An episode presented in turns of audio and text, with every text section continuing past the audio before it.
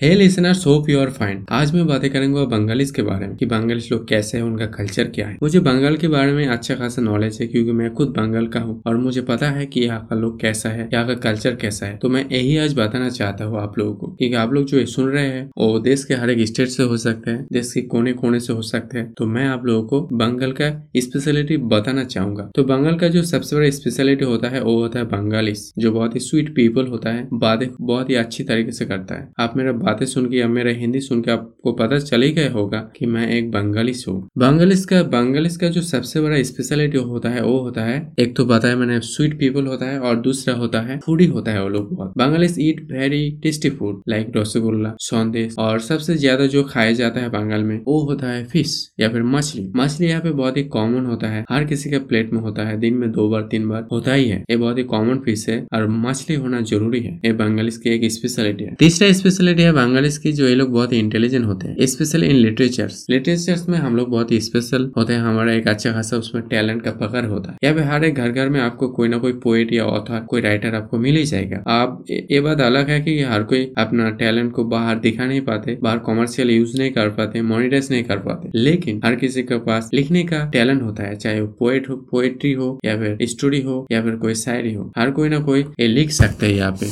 तो लिटरेचर में बांग्लादेश बहुत ही माहिर है। आप लोग बहुत सारे राइटर ऑथर को जानते होंगे बंगाली, जो पूरी दुनिया में पॉपुलर है, जैसे रविन्द्रनाथ टैगोर। तो ऐसे ही ये विरासत अभी भी कंटिन्यू है। हर किसी, हर कोई घर में आपको कोई राइटर ऑथर पोइट मिल ही जाएगा। अगला सबसे बड़ा होता है बांग्लादेश का जो टैलेंट वो होता है नेशनलिस्ट बांग्लादेश सबसे ज़्यादा नेशनलिस्ट होते हैं, अपना देश से प्यार करते हैं, देश के लिए कुर्बानियाँ भी देते हैं। आप लोग जानते होंगे इंडिया की आज़ादी में जो बहुत बड़ा भूमिका था बांग्लादेश का भी था। बहुत सारे बांग्लादेश भी फ्रीडम में फ्रीडम फाइट में पार्ट लिया था और देश को आज़ाद किया था। तो बांग्लादेश का देश की फ्रीडम में बहुत ही अहम भूमिका है। इसीलिए बांग्लादेश बहुत ज़्यादा नेशनलिस्ट होते हैं और बांग्लादेश बहुत ही इंटेलेक्चुअल होता है। वो लोग बहुत टैलेंटेड होता होता है। अगर कोई जॉब कर रहे होता है तो सिर्फ़ जॉब में सेटिस्फाइड नहीं रहता। और भी कुछ ना कुछ नया खोज करते रहते हैं, कुछ ना कुछ नया सर्च करते रहते हैं। This is the main behaviour of Bengalis तो बंगालीस का ये बहुत ही अच्छा क्वालिटी होता है। बंगालीस लोग हमेशा कुछ ना कुछ खोज करते रहते हैं। साइंस यहाँ का साइंस भी बहुत ही उत्तम टाइप का है। आप लोग जानते होंगे बहुत सारे साइंटिस्ट का जन्म